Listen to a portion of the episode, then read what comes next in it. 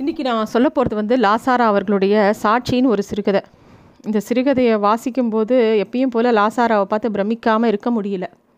எப்படி ஒரு மனுஷர் வந்து வீட்டுக்குள்ளேயே உட்காந்து வீட்டுக்குள்ளே சுற்றி நடக்கிற விஷயத்தையே உத்து உத்து பார்த்து இவ்வளோ கதைகள் எழுத முடியும்? ஆனால் ஒவ்வொரு கதைக்கும் இன்னொரு கதைக்கும் சாயலே இல்லை.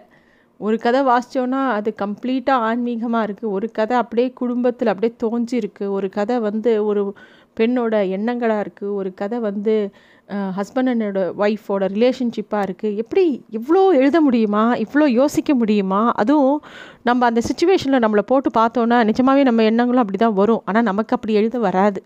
அதுதான் ஆச்சரியம். ரொம்ப அழகான ஒரு சிறுகதை.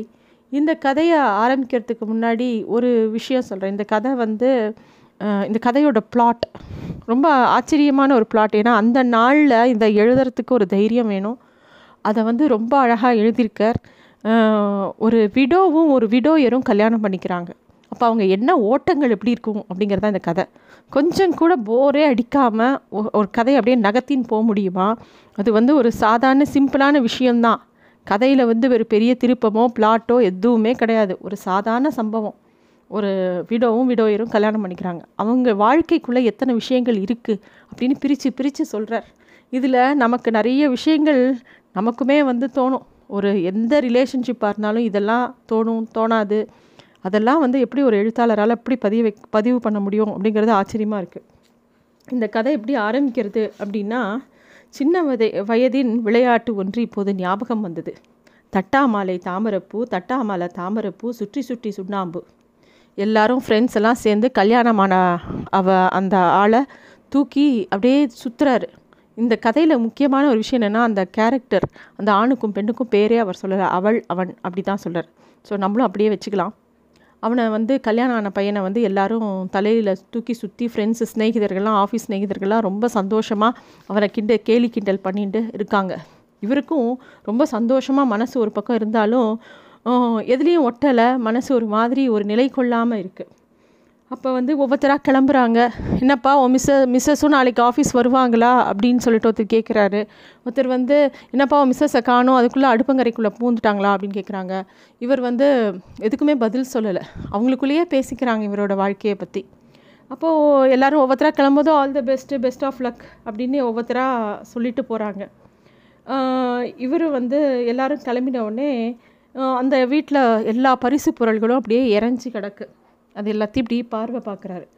அப்போ வந்து அவரோட நண்பர்கள் ஒவ்வொருத்தர் கொடுத்த கிஃப்ட்லேயும் ஒவ்வொரு விதமான குறும்பு தெரியறது. அதில் ஒரு கிஃப்ட்டு மட்டும் இவர் கண்ணை கவர்றது. என்னன்னு கிட்டக்க போய் பார்த்தா அது வந்து ஒரு வெள்ளி கிண்டி. அந்த கிட்டக்க போய் பார்த்தா அந்த கிண்டியில் ரெண்டு பக்கமும் இது இருக்குது அதாவது கிண்டிக்கு உண்டான அந்த வாய் இருக்குது ஒவ்வொன்றாய் கண் பாய்கையில் ஒரு வெள்ளிக்கிண்ணம் கவனம் கவர்ந்தது. கையில் எடுத்தான் நல்ல கணம் அடியில் பாதம் வைத்து விளிம்பில் எதிர்க்கெதிர் இரண்டு வாய்கள் வெளிப்பக்கத்தில் நல்ல வேலைப்பாடுகள். வாயில் ஊன்றிய போன சிரிப்பு மாறாது அதை கையில் எடுத்துக்கொண்டு மாடி ஏறினான். மாடிக்கு போனால் மாடியில் அவனோட மனைவி இருக்கா? ஜன்னலில் அப்படியே வேடிக்கை பார்த்துட்டு அவள் பாட்டுக்கு நின்றுருக்கா. இவர் வரதை பார்த்த உடனே திரும்பி பார்க்குறா.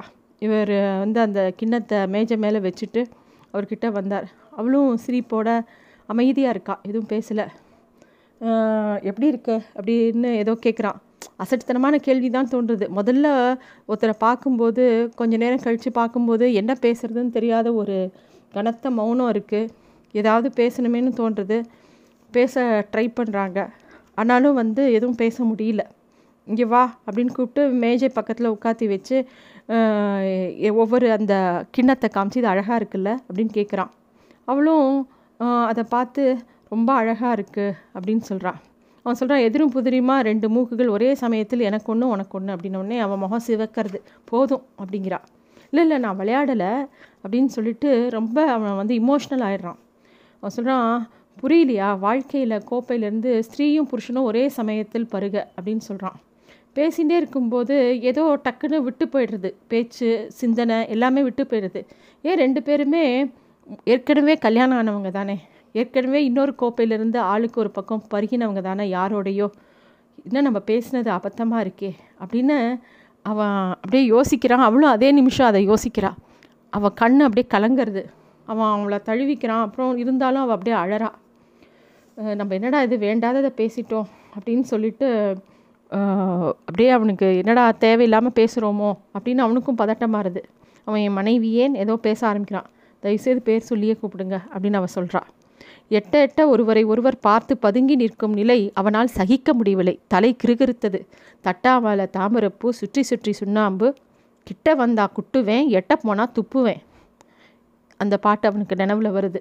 மறுநாள் ஆஃபீஸ்க்கு போகிறான் அவன் தன்னோட இடத்துல உட்கார்றான். உட்காந்துட்டு எதிர் சீட்டை பார்க்குறான். எதிர் சீட்டில் தான் இப்போ இப்போ அவன் கல்யாணம் பண்ணியிருக்கிற மனைவியோட சீட்டு இப்போ காலியாக இருக்குது வேறு யாராவது அந்த சீட்டுக்கு வர வரைக்கும் அந்த இடம் காலியாக தான் இருக்கும். அவன் வந்து நினச்சி பார்க்குறான். முதல் முதல்ல அவளை சந்தித்ததை ஒரு நாள் ஆஃபீஸ்க்கு ஒரு நாள் கூட அவள் அவள் வந்து கரெக்ட் டயத்துக்கு வந்ததில்லை.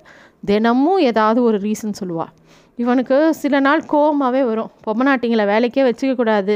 என்ன சொன்னாலும் நம்ம முதலாளிகள் கேட்கவே மாட்டேங்கிறாங்க. இவங்க வேலையும் செய்ய மாட்டாங்க. இவங்களை ஏதாவது கேட்டால் கோவம் வேற வரும் அப்படின்னு சொல்லி கடுப்படிப்பான். ஆனால் ஒரு நாள் கூட அவள் கரெக்டான டயத்துக்கு வந்ததில்லை. ஒவ்வொரு நாளைக்கும் ஒவ்வொரு ரீசன் சொல்லுவாள் என்ன எதனால் லேட் அப்படின்னா ட்ராம் லேட்டு வண்டி பஞ்சர் ஏதோ சொல்லுவாள் கொஞ்ச நாள் இவனுக்கு அதுவே வேடிக்கையாக போயிடுச்சு. என்னம்மா இன்றைக்கி என்ன கதை சொல்ல போகிற அப்படின்னா அவளும் சளைக்காமல் ஏதாவது சொல்லுவாள் ஆனால் சிரிக்கணும்னு நினைப்பா. அந்த நேரத்தில் சிரிச்சா எங்கேயாவது நம்ம சந்தோஷப்பட்டுறக்கூடாதுங்கிற மாதிரி பல்ல கடிச்சுப்பா. இவனுக்கு ஆச்சரியமாக இருக்கும். ஏன் இவள் சிரிக்க கூட யோசிக்கிறா? அப்படின்னு யோசனையாக இருக்கும். திடீர்னு ஒரு நாள் வந்து எனக்கு பத்து நாள் லீவ் வேணும் அப்படின்னு அவள் கேட்குறா எனக்கு தொண்டையில் வந்து சதை வளர்ந்துருக்கு. ஆப்ரேஷன் பண்ணிக்கணும்னு டாக்டர் சொல்லியிருக்கார். பத்து நாள் ரெஸ்ட் எடுக்கணும்னு இருக்கார். அதனால் எனக்கு பத்து நாள் லீவ் வேணும் அப்படின்னு அவள் கேட்குறா இவனும் லீவு சாங்ஷன் பண்ணுறான் அப்புறம் சாங்ஷன் பண்ணிவிட்டு ரெண்டு நாள் கழிச்சு யோசிக்கிறான். நம்ம தான் லீவ் சாங்ஷன் பண்ணோம். அவன் ஆஸ்பத்திரியில் ஆப்ரேஷன் வேறு சொல்லியிருக்கா. ஒரு கேர்ட்டசிக்கு நம்ம போய் பார்க்க வேண்டாமா? அப்படின்னு இவன் மனசில் தோன்றுறது. இவனும் அந்த ஆஸ்பத்திரிக்கு போகிறான் கொஞ்சம் போய் பார்த்தானா அப்போ தான் அவளை ஆப்ரேட் பண்ணி ஆப்ரேஷன் தேட்டர்லேருந்து அவளோட வார்டுக்கு கூட்டின்னு வராங்க. இவளோட இடத்த தேடி கண்டுபிடிச்சி போகிறதுக்கே போல போ ரொம்ப போரும் போருன்னு ஆகிப்போச்சு அங்கே போனவுடனே அந்த ஸ்ட்ரெச்சர்லேருந்து அவளை படுக்கையில் மாற்றுறதுக்கு அந்த கம்பவுண்டர் என்னப்பா நீங்கள் தெரிஞ்சவங்களா? கொஞ்சம் அப்போ ஒரு கை கொடுங்க அப்படிங்கிறான். இவனுக்கு தயக்கமாக இருக்குது நல்லா கா தலையை இறுக்கி பிடிப்பா கீழே விட்டுறாத தூக்கு அங்கே இப்போ படுக்க மேலே கிடத்து அப்படிங்கிறான். இவன் வந்து அப்படியே அதை தூக்கி அவங்க விடுறான். அவள் அப்படியே ஸ்மரணியே இல்லாமல் இருக்கான் பார்க்கும்போது அவன் வட வயத்தை ஏதோ பிசையறது. ஏதோ ஒரு அனாத மாதிரி அவளை பார்க்கும்போது கை கால்லாம் அப்படியே வறண்டு போய் அந்த மூக்கு கண் கழுத்து காது எல்லாத்தையும் இருக்கிற ஆபரணங்கள்லாம் கழட்டி வச்சதுனால அவளை பார்க்கும்போது இன்னும் அபல மாதிரி தோணிது. அவனுக்கு அப்படியே துக்கம் தொண்டையை அடைக்கிறது. இருந்தாலும் மறுநாளும் திருப்பியும் அவளை பார்க்க போகிறான் பார்க்க போகும்போது அவள் அப்படியே உட்காந்துருக்கா பார்க்கவே ரொம்ப பலவீனமாக இருக்கா? ஆனால் முகம் கொஞ்சம் தெளிவாக இருந்தது. நாற்காலியை பக்கத்தில் போட்டு உட்காந்துக்கிறான் ஆனால் அப்போ தான் அவளை உத்து பார்க்குறான். பார்க்க நல்லா மூக்கு ஷார்ப்பான மூக்கு. நம்ம அலுவலகத்தில் பார்க்கும்போது இவளை நம்ம வேறு மாதிரி பார்த்தோம். இப்போ தானே இவளும் பார்க்குறதுக்கு கொஞ்சம் பார்க்க தெளிவாக இருக்கா நன்னா இருக்கான்னு இவன் மனசில் படுறது. அவள் வந்து ஒரு நோட்டு பேனா அவளுக்கு வந்து தொண்டையில் வலி இருக்கிறதுனால பேசலை. அதனால ஒரு நோட்டு பேனால் எழுதி காட்டுறான் நீங்கள் தானே நேற்று என்னை கட்டில் எடுத்து போட்டீங்க? அப்படின்னு எழுதுறா. இதை ஒரு வார்த்தையாக கேட்டிருந்தா கூட அவனுக்கு வந்து ஒரு பெரிய தாக்கம் ஏற்பட்டிருக்காது. அதிர்ச்சி உண்டாக்கியிருக்காது.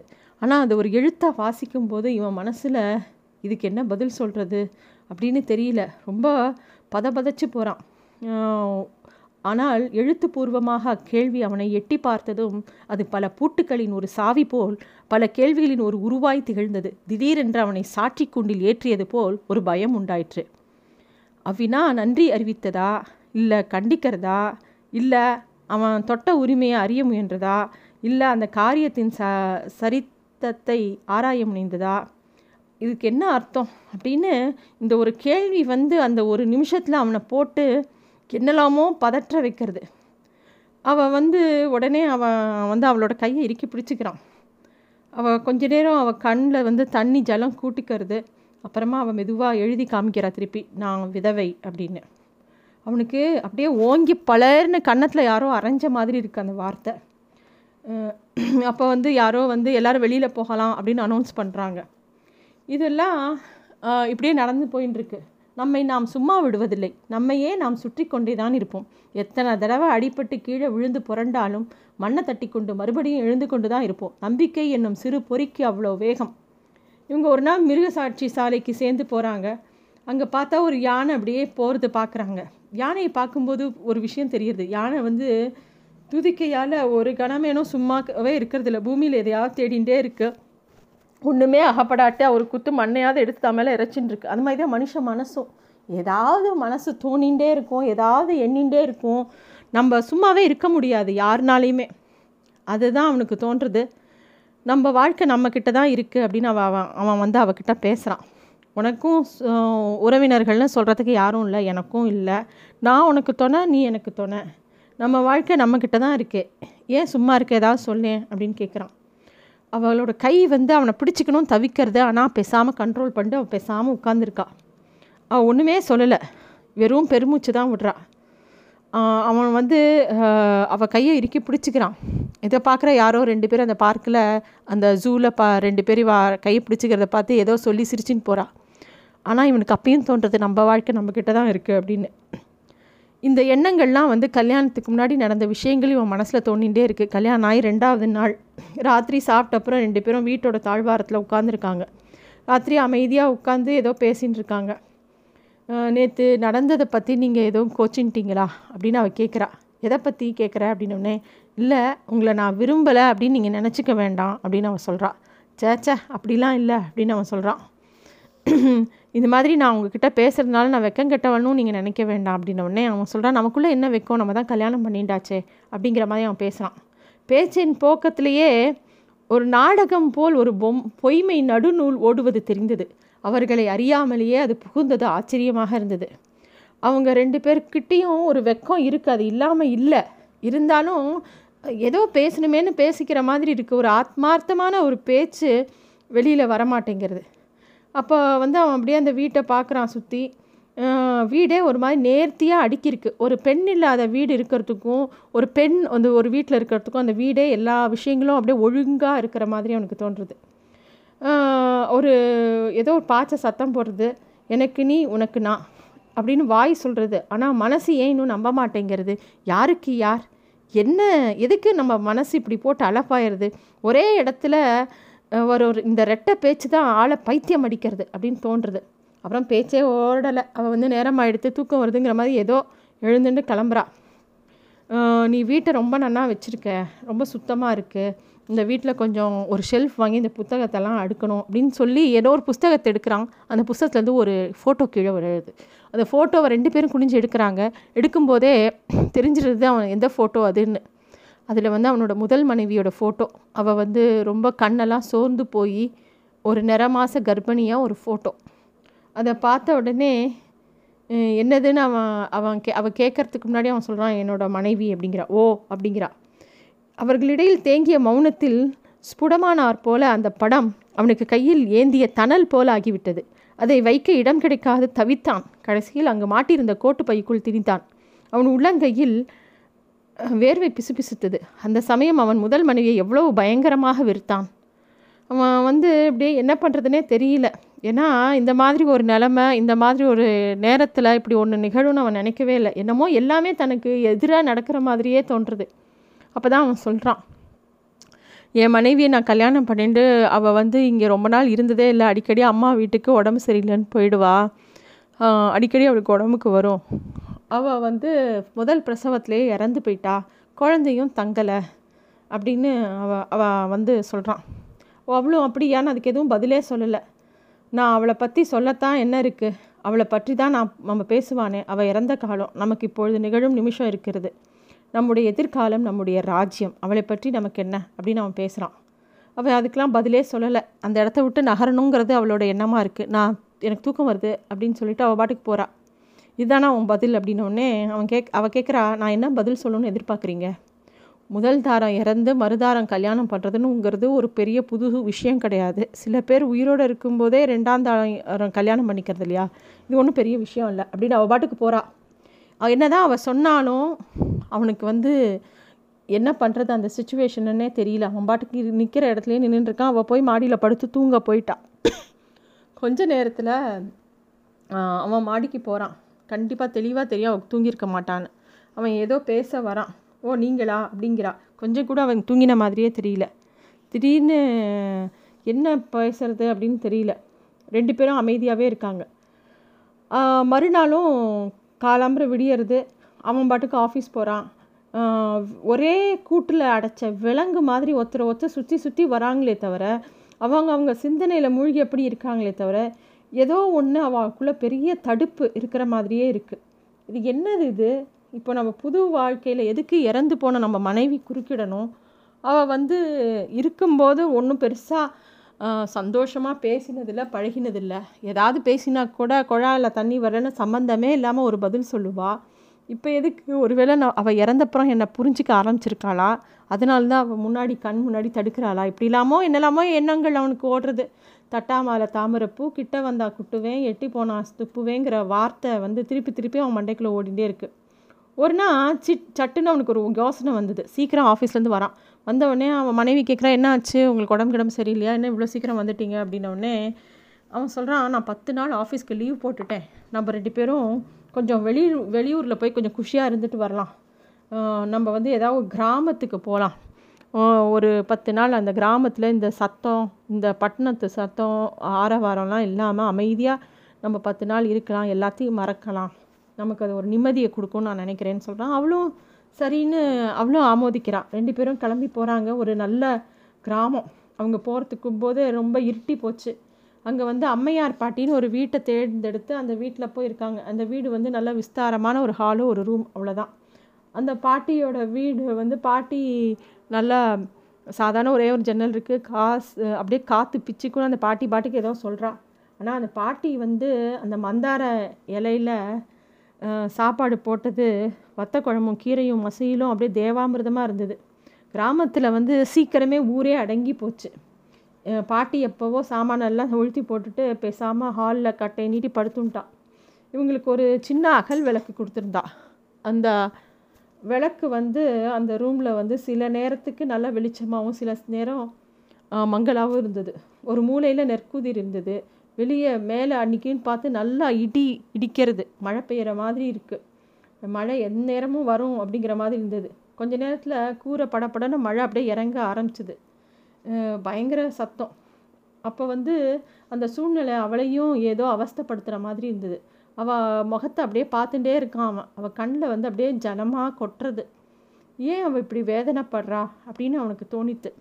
அவள் பேர் அவன் வாயில் அசைஞ்சதுமே அவளுக்கு அப்படியே பஞ்சில் நெருப்பு வச்ச மாதிரி ஓடி வந்து அவளை தாவி வந்து அணைச்சிக்கிறா. அதே சமயத்தில் திடீர்னு அந்த தண்ணி அப்படியே இந்த செவுத்தில் வடைஞ்ச ஒரு உருவம் மாதிரி தெரியும்ல அந்த ஒரு உருவத்தை பார்த்த உடனே வீல்னு கத்திரி அவன்கிட்ட உதறிண்டு தள்ளி போகிறான் அந்த இடத்துல வந்து முகம்னா முகம் இல்லை முகத்தின் பிண்டம். எண்ணற்ற தடவைகள் பல மழைகளின் ஜலம் வழிந்து நாளடைவில் உருவான கரை. ஆயினும் அகலின் சுடர் குதிக்கையில் அது அமானுஷ்யமான ஜீவனுடன் அவர்களையும் அவர்களுடைய காரியங்களையும் கவனித்து கொண்டிருந்தது. கண்கள் ஒரு முறை சிமிட்டின. ச பிரம்ம அப்படின்னு அவளுக்கு அவனுக்கு தோண்டித்து அவளுக்கும் தோணித்து. இருந்தாலும் அவள் வீல்னு கத்தினான் அப்புறமா கஷ்டப்பட்டு தன்னோட முந்தானையால் வாயை இறுக்கி முடிக்கிறாள் ஏன்னா அவளுக்கு வர கூச்சல் அவளாலேயே அடக்க முடியல. உடம்பா நடுங்கிறது. என்ன இது? அப்படின்னோடனே ஐயோ என்னை தொடாதீங்க. என்கிட்ட வராதிங்களே அப்படின்னு கத்துறா. அவளை பார்க்கும்போது சரி நான் உன்னை தொடலை. படுத்துக்கோ அப்படின்னோடனே இல்லை உங்ககிட்ட ஒன்று சொல்லணும் அப்படிங்கிறா. நாளைக்கு பேசிக்கலாம் பேசாமல் படுத்துக்கோங்கிறான். இல்லை இல்லை நாளைக்கு வேலையே கிடையாது. நம்ம இங்கே விட்டு முதல்ல கிளம்பணும். எப்படியும் நான் போயிடுவேன். நம்ம ரெண்டு நம்ம ரெண்டு பேரும். நம்ம ரெண்டு பேரும் பிரிஞ்சிடலாம் அப்படிங்கிறான். என்ன வளர்ற? ஒரு புருஷனோட பொறுமைக்கும் எல்லாம் இருக்கு இல்லையா? அப்படின்னு அவன் ஏதோ பேசுகிறான் ஆனால் அவள் காதில் விழவே இல்லை. இல்லை என் புருஷனை பற்றி உங்ககிட்ட சொல்லியே ஆகணும் அப்படிங்கிறான். அவனுக்கு என்ன பண்ணுறதுனே தெரியல. நீ உன் புருஷனை பற்றியும் நான் என் மனைவியை பற்றியும் பேசின்னு இருக்கிறதுக்கு தான் நம்ம இப்படி வந்திருக்கோமா? அப்படின்னு அவன் கேட்குறான் அவள் சொல்ல ஆரம்பிக்கிறாள் இல்லை நீங்கள் என் புருஷனை பற்றி கண்டிப்பாக தெரிஞ்சாகணும். அவர் வந்து ரொம்ப சுறுசுறுப்பான மனுஷர். எப்பயும் அவருக்குள்ளே ஒரு துடி துடிப்பு இருக்கும். எப்பயும் எல்லாத்துக்கும் அவசரம். சாவதானமாக எதுவுமே பண்ண மாட்டார். இல்லை நீங்கள் என் புருஷனை பற்றி தெரிஞ்சுக்கணும். அவர் வந்து ரொம்ப சுறுசுறுப்பானவர். என்ன இடத்துல ஒரு நிமிஷம் கூட நிற்க மாட்டார். உடலில் எப்பயும் ஒரு துடி துடிப்பு இருக்கும். நானும் சுபாவத்திலேயே ரொம்ப மெதுவான ஒரு ஆள். எப்படி ஒருத்தருக்கு ஒருத்தர் இப்படி வாச்சோமோ தெரியாது. தெருவில் அவர் நடக்கும்போது அவரோட நடக்கிறதுக்கு நான் ஓடணும். அந்த மாதிரி அவர் இருப்பார். இருந்தாலும் அவருக்கு என் மேலே ஒரு வாஞ்ச இருந்தது. ஒரு நாள் சாயந்தரம் ஆஃபீஸ்லேருந்து திரும்பி வரவே இல்லை. அன்றைக்கி மறக்கவே முடியாது. அன்றைக்கி சினிமா போகலான்னு இருந்தோம். நானும் எல்லா சமையலும் முடிச்சுட்டு பக்கத்து வீட்டு குழந்தைய வச்சு கொஞ்சம் நின்னேன். அப்போ ஆஃபீஸ் பியூன் ஒருத்தன் வந்து என்னம்மா? அப்படின்னோடனே இல்லைம்மா நம்ம ஐயர் வீடு திரும்பி எலக்ட்ரிக் வண்டி பாஸ் ஆன அப்புறம் ஓடி பிடிச்சி கால் வழுக்கி வண்டிக்கடியில் பூந்துட்டாருமா? அப்படிங்கிறான். அவனுக்கு அப்படியே அதை சொல்லும்போதே அவன் அவனுக்கு இவனாலேயே கேட்க முடியல. இறந்து போனவரோட ஆவியே இப்போ வந்து அந்த அறைக்குள்ளே வந்து அவனை தொட்ட மாதிரி இருந்தது அவனுக்கு. அப்படியே இடிஞ்சு போய் உட்கார்றான். வீட்டுக்கு கொண்டு வந்தது அவனோட உடம்புல மாமிச பிண்டம் தான் அப்படின்னு அவன் சொல்கிறான் சுவரில் அந்த முகம் சிரிக்கிற மாதிரி இருந்தது. அவளுக்கு அவனிடம் நகர்ந்து பரிவுடன் தலையை தன் மேல் சாத்தி கொண்டாள் அவன் அப்படியே குலுங்கி குலுங்கி அழ ஆரம்பிச்சிடறான் இவளோட கதையை கேட்டவுடனே என் அன்பே அப்படின்னு அவள் சொல்கிறாள் ஆனால் அவள் செய்கையில் வார்த்தைகளிலும் அவன் விரும்பிய அர்த்தம் காணவில்லை. அவள் தன் எல்லைகளை உணர்ந்து கொண்ட பின் அந்த எல்லைக்குள் அவன் மனகணம் குறைவதற்காக செய்யும் வெறு வெறும் உபசரிப்பு. வெளியில் மழை நின்றுவிட்டது. தெருவில் சிறு சிறு அருவிகள் தெளிவாக தெருவிளக்கில் பளபளத்து ஓடிக்கொண்டிருந்தன.